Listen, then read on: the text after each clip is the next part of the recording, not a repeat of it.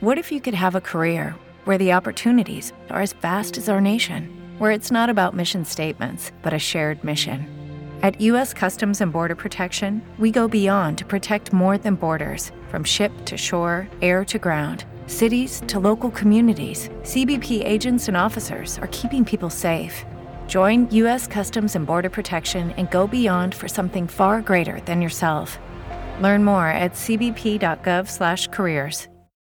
For the ones who work hard to ensure their crew can always go the extra mile, and the ones who get in early so everyone can go home on time, there's Granger, offering professional grade supplies backed by product experts so you can quickly and easily find what you need. Plus, you can count on access to a committed team ready to go the extra mile for you. Call, clickgranger.com, or just stop by. Granger, for the ones who get it done.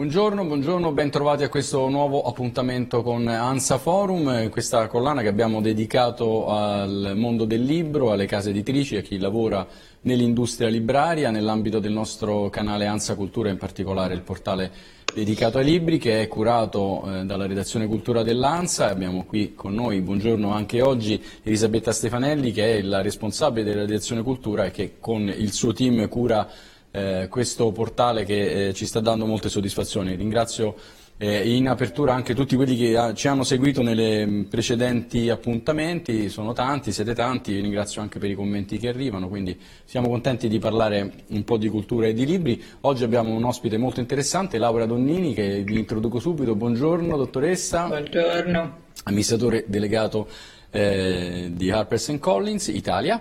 Eh, prima di iniziare volevo soltanto segnalarvi eh, una notizia di questa mattina che troverete come sempre su ansa.it e che mi piace segnalare. Oggi ha riaperto eh, il pronto soccorso dell'ospedale di Codogno, visitato il 2 giugno dal Presidente Mattarella, mi sembra una bellissima notizia, un segnale molto importante, dopo tanti mesi di, di, di difficoltà del nostro Paese segnalarvelo, andate a leggere i nostri reportage e vedere le nostre immagini. Come sempre forum su tutte le nostre piattaforme, streaming su ansa.it, social, eh, canali tradizionali attraverso i quali racconteremo questo forum anche ai nostri abbonati che sono tutti i giornali e i siti italiani. Bene, allora abbiamo fatto questa breve introduzione con Laura Donnini eh, e entriamo diciamo, in un, eh, in un eh, ambito leggermente diverso da quelli che abbiamo visto perché eh, parliamo di un gigante della letteratura internazionale, mi pare il gruppo Alper Cazzoli sicuramente nei primi cinque del mondo, eh, in Italia naturalmente è una realtà più piccola, ma molto combattiva. Elisabetta, che, che possiamo dire di questa casa editrice per presentare storica, un po'? Storica casa editrice nata più di 200 anni fa.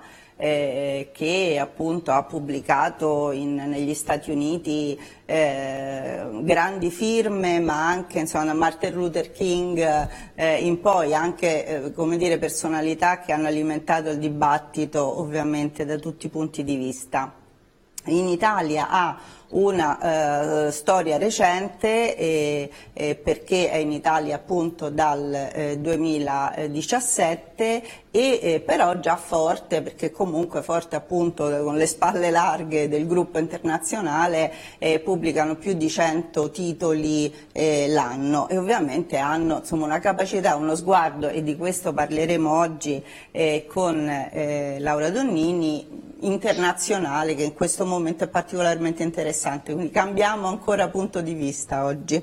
Laura Donnini, mi piace anche dire due cose eh, su di lei, mi fa particolarmente piacere ospitarla eh, laureata in economia e commercio a Firenze, eh, nel 2001 inizia il, il suo viaggio eh, fortunato nell'editoria Liblaria con Arlechin eh, Mondadori, poi Mondadori eh, si è occupata di varie cose come mh, DPM di cui è stata ehm, amministratore delegato. 2013 AD di RCS Libri dove si occupa anche di scolastica e appunto da febbraio 2017 in HarperCollins. Bene, grazie Elisabetta. Allora io comincerei proprio da, da, da, quello che ci sottolineava prima Elisabetta, dal carattere internazionale di questa grande casa editrice. Eh, la sua storia, ce l'ho detto appena adesso, è appunto molto caratterizzata dal mondo dell'editoria, dei libri, quindi grande esperienza. Eh, come ha vissuto il, il, mondo questo lockdown? L'abbiamo chiesto anche agli altri, mm, riferendoci particolarmente all'Italia, ma immagino che lei abbia sentito i suoi colleghi, abbia partecipato alle riunioni internazionali. E, e, e ci sono differenze, ci sono peculiarità da raccontare, insomma, da un punto di vista internazionale, una casa così importante, un'impresa così importante, così appunto multinazionale, come ha passato questa, questa fase?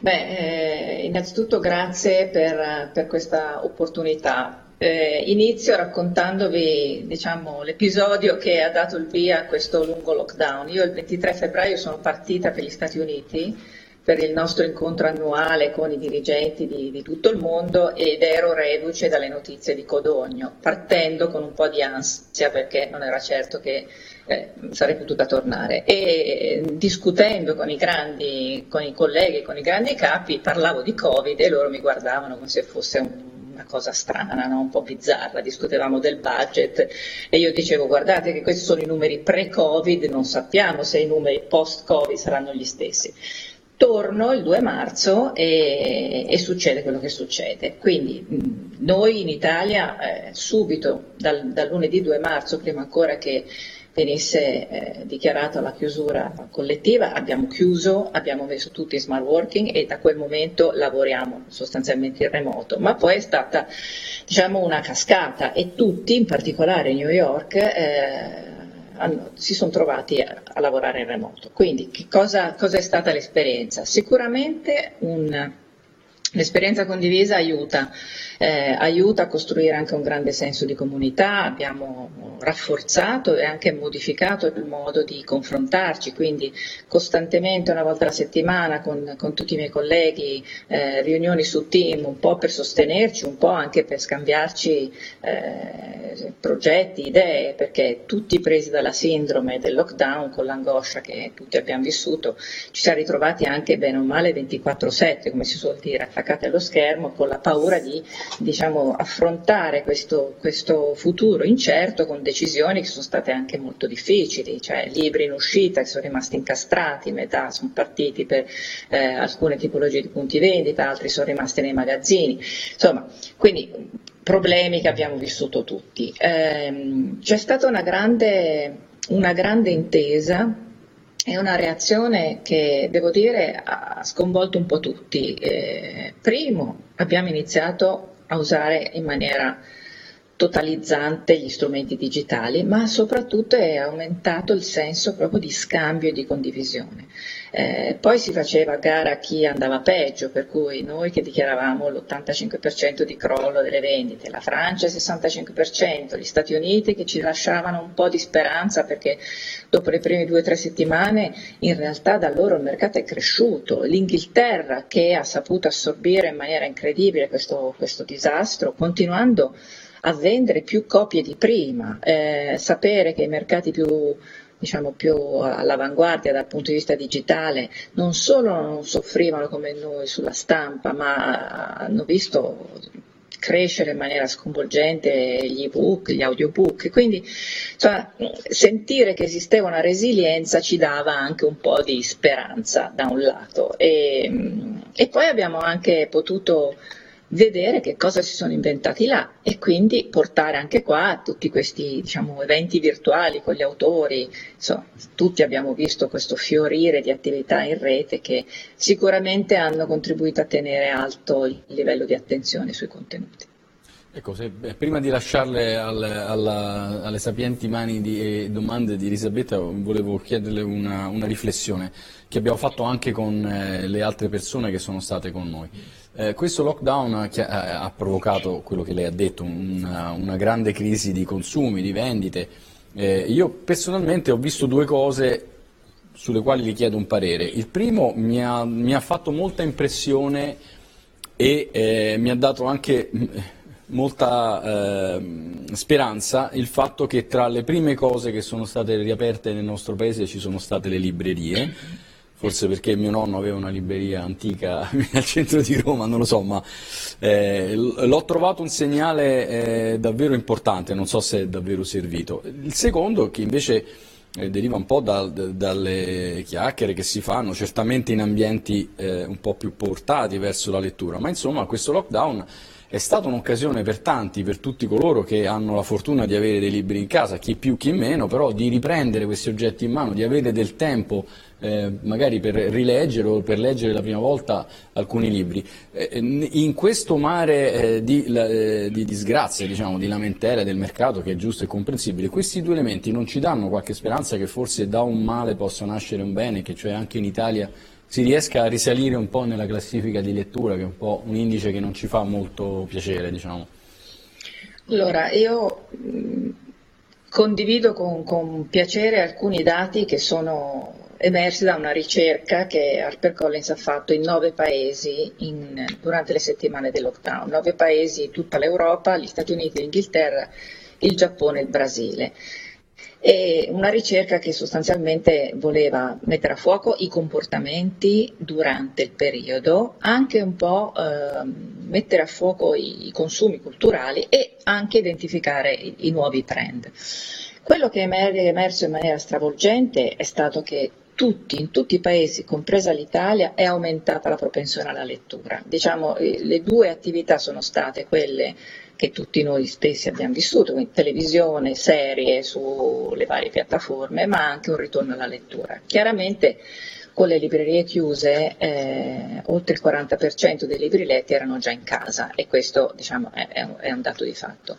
Molti però sono stati anche libri eh, cercati, acquistati su, sull'e-commerce, come sappiamo tutti, o su, presso quelle poche librerie che si sono ingegnate in qualche modo per incontrare il, i, i, bisogni dei propri lettori. E sono stati molti libri eh, diciamo, di saggistica, eh, di informazione su quello che stava succedendo, di approfondimento del, dell'attualità, dei temi, ma anche un po' di politica e anche molti libri di eh, narrativa, quindi soprattutto libri di genere che in qualche modo, eh, libri di genere e anche libri rosa, che in qualche modo servivano a distrarsi. Eh, sono cresciuti tantissimo i libri per bambini, mm, non solo perché eh, i genitori hanno cercato di compensare diciamo, l'utilizzo esasperato de, de, de, della TV, ma anche perché volevano dare un, un, qualche cosa da fare che fosse integrativo rispetto a questa didattica a distanza molto, molto complessa.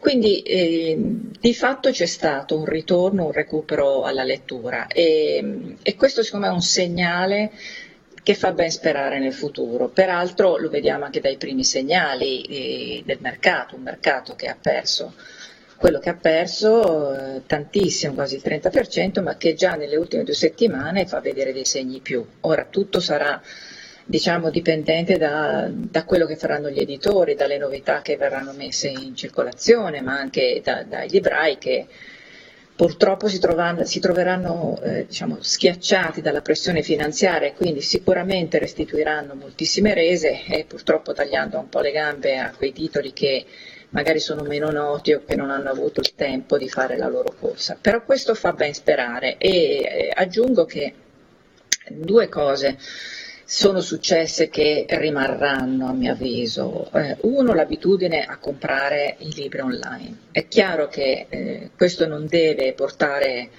a un monopolio perché tutti noi vogliamo assolutamente evitare che succeda quello che è successo in altri paesi, in particolare negli Stati Uniti, e non vogliamo immaginare delle città deserte senza librerie, però molte librerie che si sono ingegnate hanno in qualche modo portato i libri a casa o che avevano dei siti, in qualche modo hanno addirittura 17 librerie, abbiamo visto tutti, si sono distinte per aver aumentato le vendite. Quindi la, la, la, la tendenza a comprare online, e qui si aprono poi degli scenari da cavalcare ma anche eh, la scoperta di nuove modalità, quindi l'ebook, ma anche gli audio.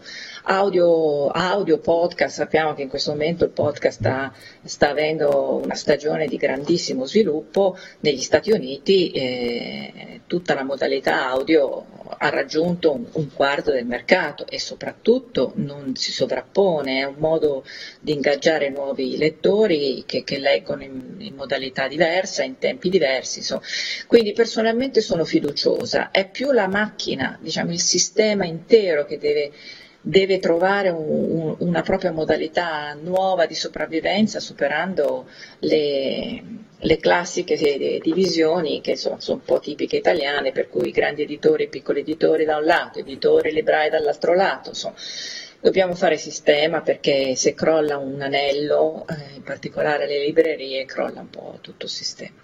Il nostro canale Libri proprio, cerca di accompagnare il sistema. Non vi ho detto all'inizio, ma lo voglio dire agli ascoltatori, che poi tutti questi incontri saranno podcast, saranno ascoltabili, fruibili anche in podcast, quindi eh, visto che ha, me l'ha ricordato. Prego Elisabetta, vai con le tue domande. Eh, mh, sì, lei ha, ha toccato già molti, molti punti interessanti. Ehm, ecco, ha parlato appunto di questa differenza poi di reazione nei vari, nei vari, paesi e anche delle varie tendenze di lettura. Sappiamo che in Italia purtroppo eh, il, um, i tassi di lettura sono, sono, molto, sono molto, deboli. E, ehm, però vo volevo chiederle eh, e dall'altra parte ha parlato appunto invece delle, delle librerie che sono da, anche qui in Italia l'anello debole che ha sofferto di più in questa situazione eh, di crisi. E volevo chiederle, lei sa eh, come eh, sono state affrontate dai vari governi invece, questa è una cosa che mi interessava, cioè che politiche di sostegno ci sono state, se ci sono state eh, negli altri paesi e, e che magari in qualche modo hanno riguardato anche voi. Allora, eh, sinceramente non ci sono state misure, eh, ci sono stati editti, eh, ricordiamo tutti l'editto, lo chiamo editto di Macron, questo, questo, piano di rilancio della cultura che diciamo, assomiglia molto anche a quello che ha dichiarato il nostro ministro Franceschini, che però tocca in maniera un po' più ampia tutto il mondo della cultura, soprattutto quei settori che sono stati ancora più falcidiati dei nostri, no? pensiamo allo spettacolo eh, in particolare, alla musica. Non ci sono stati aiuti. Eh, diciamo, le aziende hanno il dovere purtroppo di, di farcela da solo, però le situazioni sono molto diverse perché in un paese come gli Stati Uniti dove non solo Amazon ma eh, diciamo, molti editori hanno il proprio sito di e-commerce, esistono delle, delle, strutture di distribuzione che distribuiscono i libri direttamente ai consumatori, ce l'hanno fatta meglio, meglio di noi. La Francia che ha un tessuto diciamo, più tradizionale sta facendo fatica. Eh, L'Inghilterra anche qui avendo una, una propensione agli acquisti online compresi gli ebook più sviluppata ha sofferto meno.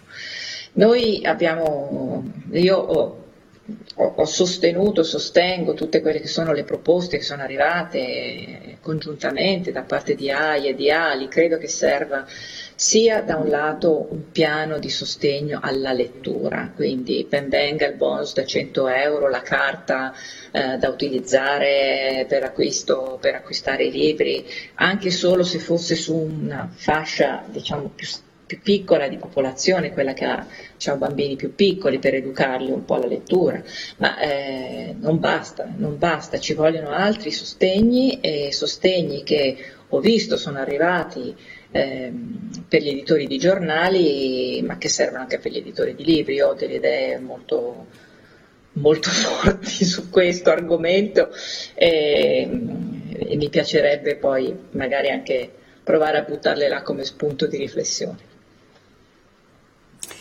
E... Allora ce lo faccia, ce le, ce le dica. Beh, eh, sicuramente mh, mm, ci sono tanti, tanti aspetti. Noi, diciamo, l'editoria è rimasta un po' quella di una volta, per cui grande lavoro di ricerca, grande lavoro di investimento sulle voci nuove, poi l'editore ha tutto il costo industriale della stampa, della distribuzione, più o meno poi si spera che qualcuno incontri il libro sugli scaffali e poi torna alle rese. Questo è un meccanismo mostruoso no? che, che, che, che, non può reggere perché ha diciamo, bisogno di, di, molto capitale sappiamo che in questo momento la cassa è, è, il problema che affligge tutti. Allora mi chiedo, ma delle misure di eh, tax credit sulla carta piuttosto che eh, di defiscalizzazione eh, o di riduzione delle imposte sulle rese, così come avviene sui giornali, eh, aiuti in qualche modo a fondo perduto alle librerie per gli affitti, cioè se ne parla, se ne parla, però poi alla fine i librai non hanno la possibilità di dare ascolto a tutti gli editori che in Italia sappiamo pubblicano oltre 70.000 novità all'anno.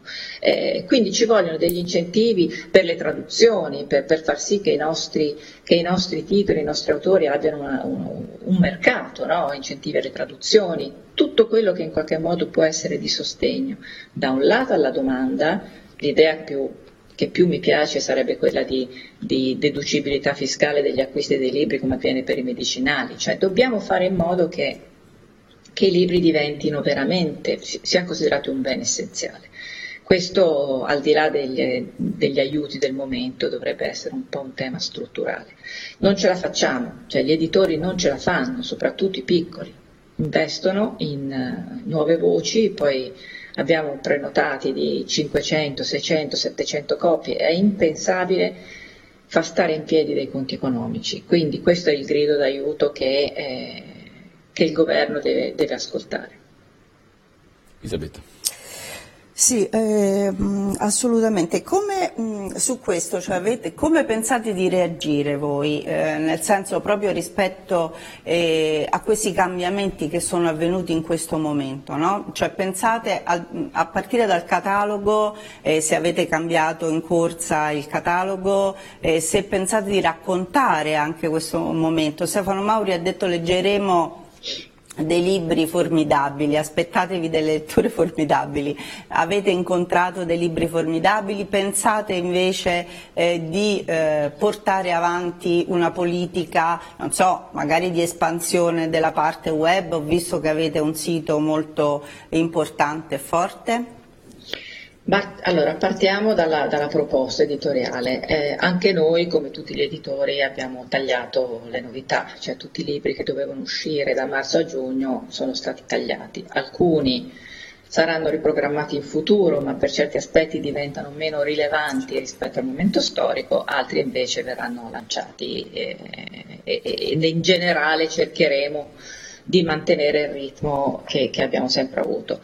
Eh, diciamo che ci sono alcuni, alcuni, temi che sono un po' i pilastri della nostra casa editrice, editrice che continueranno ad essere eh, fondamentali. Noi abbiamo una forte vocazione femminile e questa, questa vocazione un po' attraversa tutte le linee e, e quindi a partire dalla narrativa, ma anche la saggistica, ma anche la varia, ma anche i libri per bambini, eh, porteranno sempre eh, alla ribalta queste, questi modelli femminili che in qualche modo aiutino da un lato a stimolare il dibattito, no? per cui superare questi, gli stereotipi che in qualche modo vedono le donne eh, molto sacrificate sotto tanti punti di vista e questo vale per, per la saggistica, vale anche però per la narrativa dove vedremo, avremo dei libri, adesso magari vi racconto, vi faccio qualche, qualche accenno, con, con, protagoniste donne veramente, veramente capaci di essere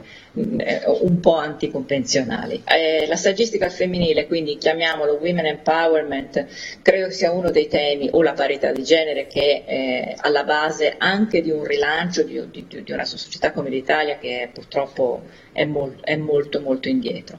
Eh, temi che ci stanno molto cari sono quelli che comunque riguardano eh, l'ambiente, i diritti civili, cioè, stiamo vedendo cosa sta succedendo negli Stati Uniti, non ci dimentichiamo che HarperCollins è stato l'editore di Harper Lee, eh, abbiamo sì, pubblicato Il diritto di contare, cioè parliamo di, di, di di titoli, di libri, di narrativa, di libri di saggistica che raccontano delle storie importanti. Poi il tema dell'ambiente, il tema dell'ambiente, della sostenibilità. Noi abbiamo un po' come bussola per la saggistica l'elenco dei 17 eh, obiettivi di sviluppo sostenibile delle Nazioni Unite, perché vogliamo parlare a un pubblico, soprattutto giovane, che sappiamo ha molto a cuore questo. E, sempre più ci sarà attenzione a, alla salute, al benessere, alla parità, insomma, questi sono temi per noi estremamente, estremamente caldi. Poi abbiamo anche avuto l'opportunità in questo periodo di leggere prossime chicche in uscita, eh, qualcuno è anche arrivata a sorpresa perché qualche scrittore ha avuto il blocco dello scrittore, ma altri invece si sono molto concentrati in questa attività. Eh, avremo il nuovo libro di Antonella Lattanzi che ha come protagonista anche qui una donna, una storia nera che si ispira a una storia vera eh, molto, molto interessante. Abbiamo, avremo il libro di Valeria Parrella, abbiamo fatto assaggiare diciamo, le chicche individuali delle nuove eroidi. Sapete abbiamo riscritto il mito di Ovidio eh, che riscrive i miti femminili dell'antichità e l'abbiamo fatti scrivere a, a, delle donne che sono per definizione femministe, la Michela Murgia, appunto, la Teresa Ciabatti, la Valeria Parrella. Quindi non cambieremo la linea editoriale, la arricchiremo con degli autori importanti, uscirà tra eh, tra qualche tempo un nuovo libro di Don Winslow, per cui eh, saremo molto contenti, avremo un nuovo libro di Alberto Angela, ma eh, è stato bellissimo leggere eh, in questi giorni un libro che Vanzina ha scritto, un giallo straordinario, un omaggio alla letteratura totalmente inaspettato, che ha scritto durante il periodo di lockdown. Quindi, grandi libri in arrivo, cercheremo di, di stravolgere, se vogliamo, la consuetudine dei libri che escono solo libri forti che escono solo in autunno. Dobbiamo pensare che l'anno è fatto di 12 mesi e che quindi già in estate potremo avere delle, delle sorprese interessanti. Chiaro, se posso aggiungere, sarà interessante anche vedere se questi trend che sono emersi, come dicevo, dalla famosa ricerca che abbiamo fatto prima, troveranno anche in Italia eh, il loro terreno. E ci aspettiamo tutti una crescita della saggistica, una saggistica però fatta scritta da esperti, è il ritorno della competenza, quindi gli esperti che sappiano veramente eh, spiegare come si può vivere meglio, benessere fisico, attenzione all'alimentazione, attenzione agli sprechi, attenzione anche alla salute, chiamiamola mentale. E poi abbiamo visto un gran fiorire di libri eh, che insegnavano a fare il pane, insegnavano a cucinare, insegnavano a fare il giardinaggio, insomma questo rimarrà perché comunque sembra che da un lato la voglia di vivere bene, di passare più tempo con i propri cari e anche di avere più tempo proprio libero perché eh, cambierà anche la modalità di lavoro, quindi ci sarà più tempo da passare a casa da un lato, eh, la minor disponibilità di risorse farà sì che alcuni temi che in qualche modo portano ad essere autosufficienti troveranno, troveranno spazio. E, aggiungo e finisco, eh, c'è bisogno di positività. Abbiamo visto c'è una certa stanchezza rispetto ai temi del Covid, quindi quelli che sono stati i best seller del, del periodo di lockdown, no? che parlavano di, di, epidemie, dalla peste di Camus a Quammen, che parlava appunto di quello che dieci anni fa era stato previsto, sembra che possano avere un po' esaurito la loro corsa. Si vuole pensare in positivo e quindi tutto ciò che in qualche modo aiuterà a stare meglio avrà un discreto spazio. Allora, Elisabetta fa le domande strutturate, professionali, io faccio le domande più di, di curiosità personali, più da lettore che non da, da giornalista. Le volevo chiedere, mh, mm, volevo togliermi questa curiosità. Eh, nel suo mestiere, nel fare il suo lavoro, eh, si perde un po' di gusto nella lettura, cioè c'è poi una difficoltà nel dover leggere per lavoro, cercare magari e approvare un progetto, un libro che deve per forza eh, pensare anche al fatturato, al, al, al, ritorno economico che magari a volte è in contrasto invece col contenuto che può, può piacere molto ma si vede che non c'è magari molto mercato. Eh, farlo per mestiere com'è? Eh, farlo con mestiere è un grande privilegio, se posso, perché, perché c'è, c'è, c'è, molto da leggere. Eh, si diventa più selettivi, eh, non si deve perdere il gusto della lettura, per cui i libri che a un certo punto, dopo un po' arrivati a metà, non prendono, io li mollo, ne, ne ho due o tre aperti sul comodino. Il vero problema è che manca il tempo eh, di leggere, di leggere il, il resto, questo sì, quindi eh, un editore deve sempre avere lo sguardo sul mondo e vedere che cosa, che cosa fanno anche eh, gli altri editori. Io mi sono letta, ho finito finalmente di leggere l'autobiografia di Michelle Obama in questo, in questo periodo, eh, mol, mi ha molto ispirato Bellissimo. e avevo iniziato e non ero riuscita a finirla. Mm, faccio per dire, ho comprato un sacco di libri di autori letterari eh, di altre case editrici, me li sono letti perché avevo più tempo. Eh, si diventa più, più, veloci, ecco, si diventa più veloci, un pochino si perde il, il piacere perché mm.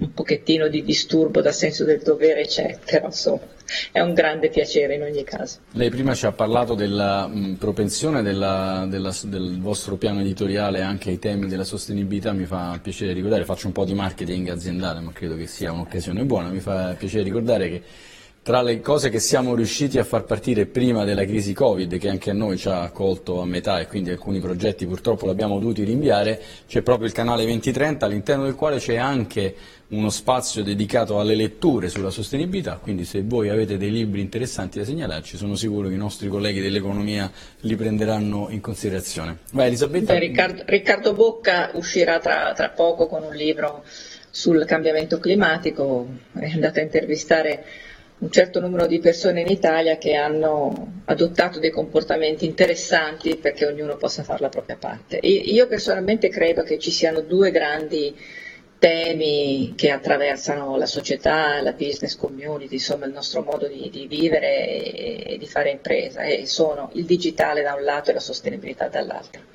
Tutto il resto gira intorno, ma queste sono le due priorità che, che, come società dobbiamo, dobbiamo porci e noi abbiamo il dovere di stimolare un dibattito su questi temi.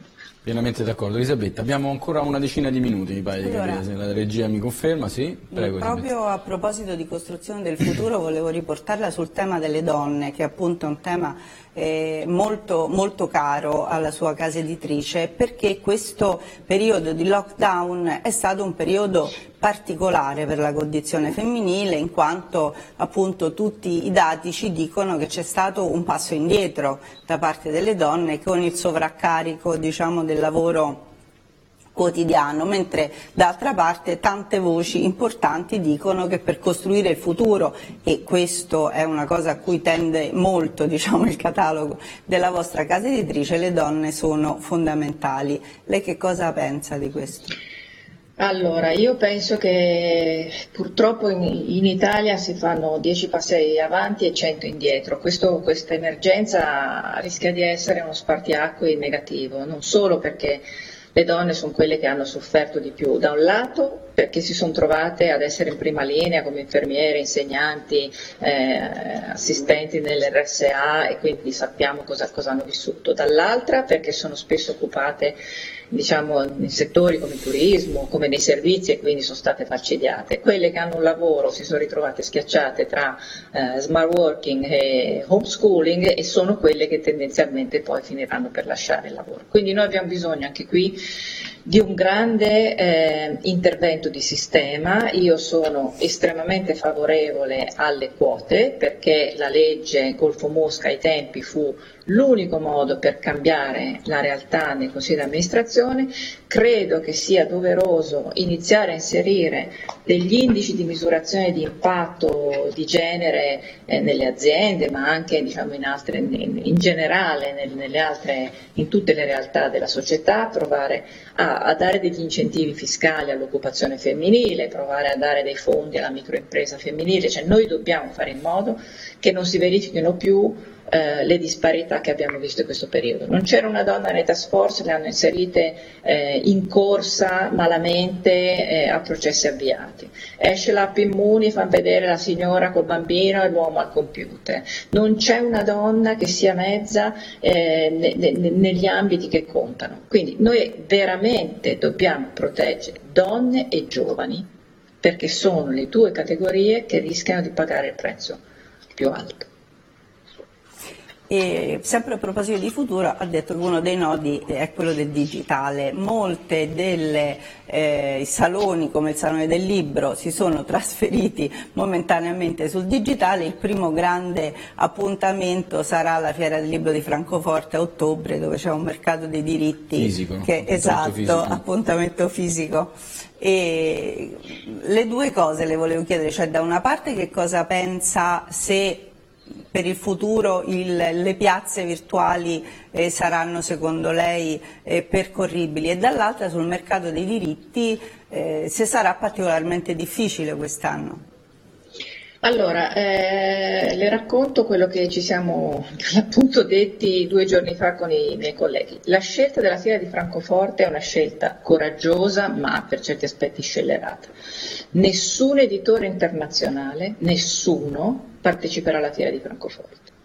Eh, la fiera di Francoforte ha una sua liturgia, uno straordinario momento di incontro eh, dove molte delle attività sono diciamo, di incontro e di chiacchiera con i colleghi stranieri.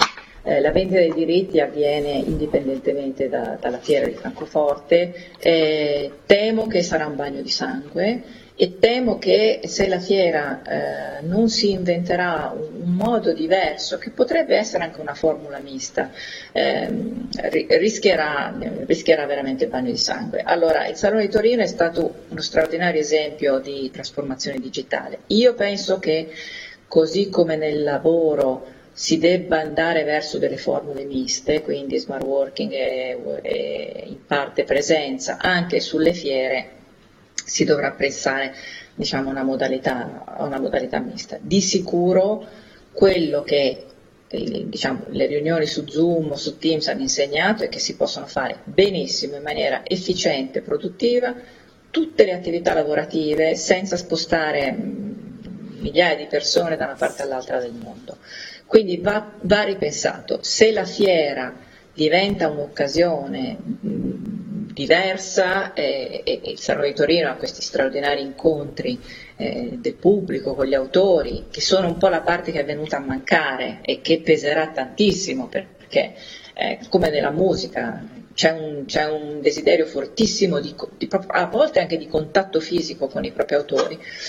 Però io temo che i modelli vecchio, vecchio stile non funzioneranno più, perché non ci saranno più gli editori che aderiranno. Questo è il problema. Senta, dottoressa, le volevo chiedere una cosa, come valuta eh, il, il, modo in cui i media italiani eh, ragionano, trattano e raccontano il mondo del libro? Parlo dei quotidiani, parlo anche eh, della televisione dove qualche anno fa avevamo avuto degli, degli esempi, ricordo Augias, di trasmissioni molto interessanti che però poi hanno avuto difficoltà, attualmente mi sembra che il panorama sia abbastanza povero eh, di contenuti appunto dedicati al libro. Lei come, come lo vede da, sua, dal suo point of view, diciamo, dal suo punto di vista? Beh, io penso che ci, bisog- ci sarebbe grande bisogno di eh, contenitori, di spazi in cui, pa- in cui parlare di libri. Eh, sappiamo benissimo quali sono i contenitori, sempre meno, che in televisione parlano di libri, invitano gli autori, raccontano e sappiamo anche quale benefico impatto hanno sulle vendite. Eh, noi non possiamo aspettare che eh, il successo di un libro dipenda da una recensione su un giornale, perché sappiamo che i giornali purtroppo hanno eh, sempre meno, meno, vendite, sono fondamentali le critiche, le recensioni perché aiutano ad entrare nel, nel libro e io penso che eh, le semplici raccomandazioni in rete non possano essere sufficienti. Sono diventato un elemento importante perché sappiamo che oggi molte persone si informano, sostanzialmente più, più, della metà delle persone si informa in rete o sui social media o guardano le raccomandazioni di blogger, influencer, eccetera. Per carità, va tutto bene, ma non sono mai spazi sufficienti per, per approfondire i temi. Quindi c'è bisogno, secondo me, di recuperare in televisione o comunque su piattaforme eh, accreditate come, come, come, la vostra, recuperare degli spazi, che siano spazi eh, capaci però di parlare alle persone nel modo in cui le persone oggi vogliono sentirsi raccontare le storie, quindi non calate dall'alto ma con una eh, capacità di, di, di ingaggiare che, che solo il mezzo audiovisivo può dare. Eh, questo è proprio il, modo, il, motivo per cui già dalle prime incontri che abbiamo fatto con Elisabetta e Stefano D'Alessandro, il nostro ministro delegato sul canale Libri, era proprio questo, cercare di trovare un luogo, no? un contenitore dove si può andare, magari eh, uno non ha il tempo di seguire in diretta questo, questo incontro, ma se lo vede quando può, si fa leggere una recensione, un'intervista, va a seguirsi un po' una cronaca di un evento letterario, anche nei momenti in cui eh, è più libero. Allora, io penso che abbiamo un paio di domande, Elisabetta, poi abbiamo la, il finale classico, eh, la domanda a Franceschini, ma gliela lasciamo per ultima. Eh, prego Elisabetta. No, proprio eh, collegandomi a questo, un po' anche della dimensione global, della dimensione classica dell'ANSA, ma anche di HarperCollins, e appunto lo sguardo sul mondo, ma anche quello, la scoperta di nuovi, di nuovi talenti e di voci italiane. Mi colpiva in particolarmente un, un libro eh, che è tra le vostre novità, questo di Bianca Rita Cataldi, Acqua di Sole, che è una saga di una famiglia pugliese degli anni 50, no? che abbiamo parlato molto della dimensione internazionale, in realtà appunto eh, la, la vostra casa editrice punta in Italia molto anche sui talenti italiani.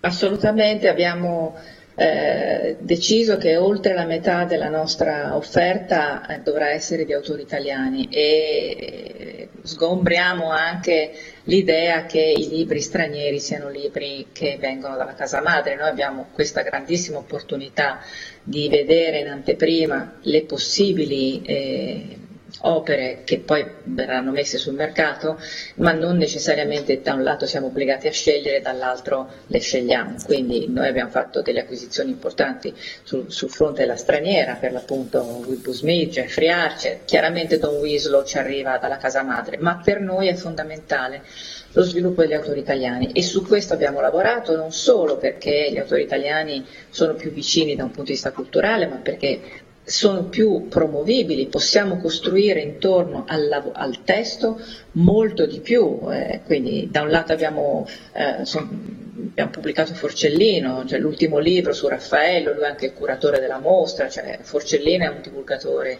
straordinario, abbiamo eh, puntato molto sulle, sulle, voci femminili, appunto citavo Antonella Lattanzi, la Parrella, abbiamo eh, in arrivo un libro pieno di, di, di, satira scritto da quattro comiche che si intitola Rattea, un po' una rivisitazione del Messia al femminile, sempre per non perdere questa, questa nostra valenza, ma Camilla Filippi, insomma abbiamo molto eh, da lavorare, Sandrone Dazzieri, Alberto Angela scriverà il suo nuovo libro, fondamentale per noi costruire questa community intorno, intorno agli autori. E poi l'idea è che eh, il testo sia un contenuto che può essere poi sviluppato e valorizzato in tanti modi. E quindi eh, chiaramente avere un autore che parla l'italiano eh, al di là di fare le presentazioni fisiche ma anche le presentazioni virtuali insomma, dà un, tutto un altro livello di ingaggio, di engagement con, con, i lettori, quindi per noi è molto molto importante soprattutto sulla narrativa, ecco, puntiamo, stiamo puntando a, alla scoperta di nuove voci ma anche all'acquisizione di voci già consolidate, perché poi come piccolo editore noi non abbiamo un catalogo, eh, un grande catalogo, quindi diciamo, il rischio eh, è, è, molto alto, quindi abbiamo anche bisogno di qualcuno che ci, ci aiuti a garantire una, una certa soglia di fatturato per poi investire nelle nuove voci. Giorgio Nisini è un esempio che, che, a cui tengo moltissimo, è un libro che purtroppo è uscito la settimana prima del lockdown, è un libro bellissimo eh, che spero abbia, abbia, la possibilità di, di farsi apprezzare eh, per, perché è veramente molto molto godibile. Ecco, questo, questo è un po' Arrivano che gli autori italiani per i bambini. Eh. Arrivano minacce dalla regia e siamo in conclusione. Io le chiedo, mh, ci ha già anticipato probabilmente quello eh, che dirà tra breve, le chiedo di fare una domanda in un minuto per il Ministro Franceschini che chiuderà i nostri incontri tra un po' e poi chiudiamo. Prego, dottoressa. Beh, sì, chiederei al Ministro Franceschini di ascoltare la richiesta dell'AIE del bonus da 100 euro, di farli arrivare abbastanza in fretta e di trovare modo di... Eh, di aiutare fiscalmente la filiera, come dicevo, aiuti fiscali sulla carta, aiuti fiscali sulle rese, aiuti alle librerie. Lui è stato eh, molto coraggioso anni fa quando andò contro la comunità europea per ottenere il 4% dell'IVA sugli ebook. Vogliamo, vogliamo vederlo campione diciamo, nell'ambito europeo e, e far sentire la sua voce anche in Italia per dare aiuto a questo settore che ne ha un gran bisogno. Bene, grazie mille. Eh, grazie a voi. Aderiamo a questo suo appello. Ogni euro speso in cultura, mi pare, abbiamo detto che ne generano due e mezzo, ma al di là del valore economico, cioè il grande valore di crescita, di coscienza, di eh, conoscenza da parte eh, dei cittadini e speriamo dei giovani, quindi noi ci siamo, noi cerchiamo di, di, di aiutare e di sostenere la lettura perché la consideriamo insieme all'informazione veramente eh, un bene essenziale. Allora, grazie a Laura Donnini, mi sembra che abbiamo fatto una grazie. conversazione interessante, spero che sia, eh, sia piaciuta anche ai nostri ascoltatori. Eh, la prossima puntata, il prossimo appuntamento è lunedì, mi pare, con Antonio Porro di Mondadori e con Laura Donnini ci risentiremo sicuramente, avremo modo di raccontare eh, il, il, vostro lavoro, i vostri progetti ancora. Grazie a Elisabetta Stefanelli, Grazie. buona giornata e buona salute a tutti.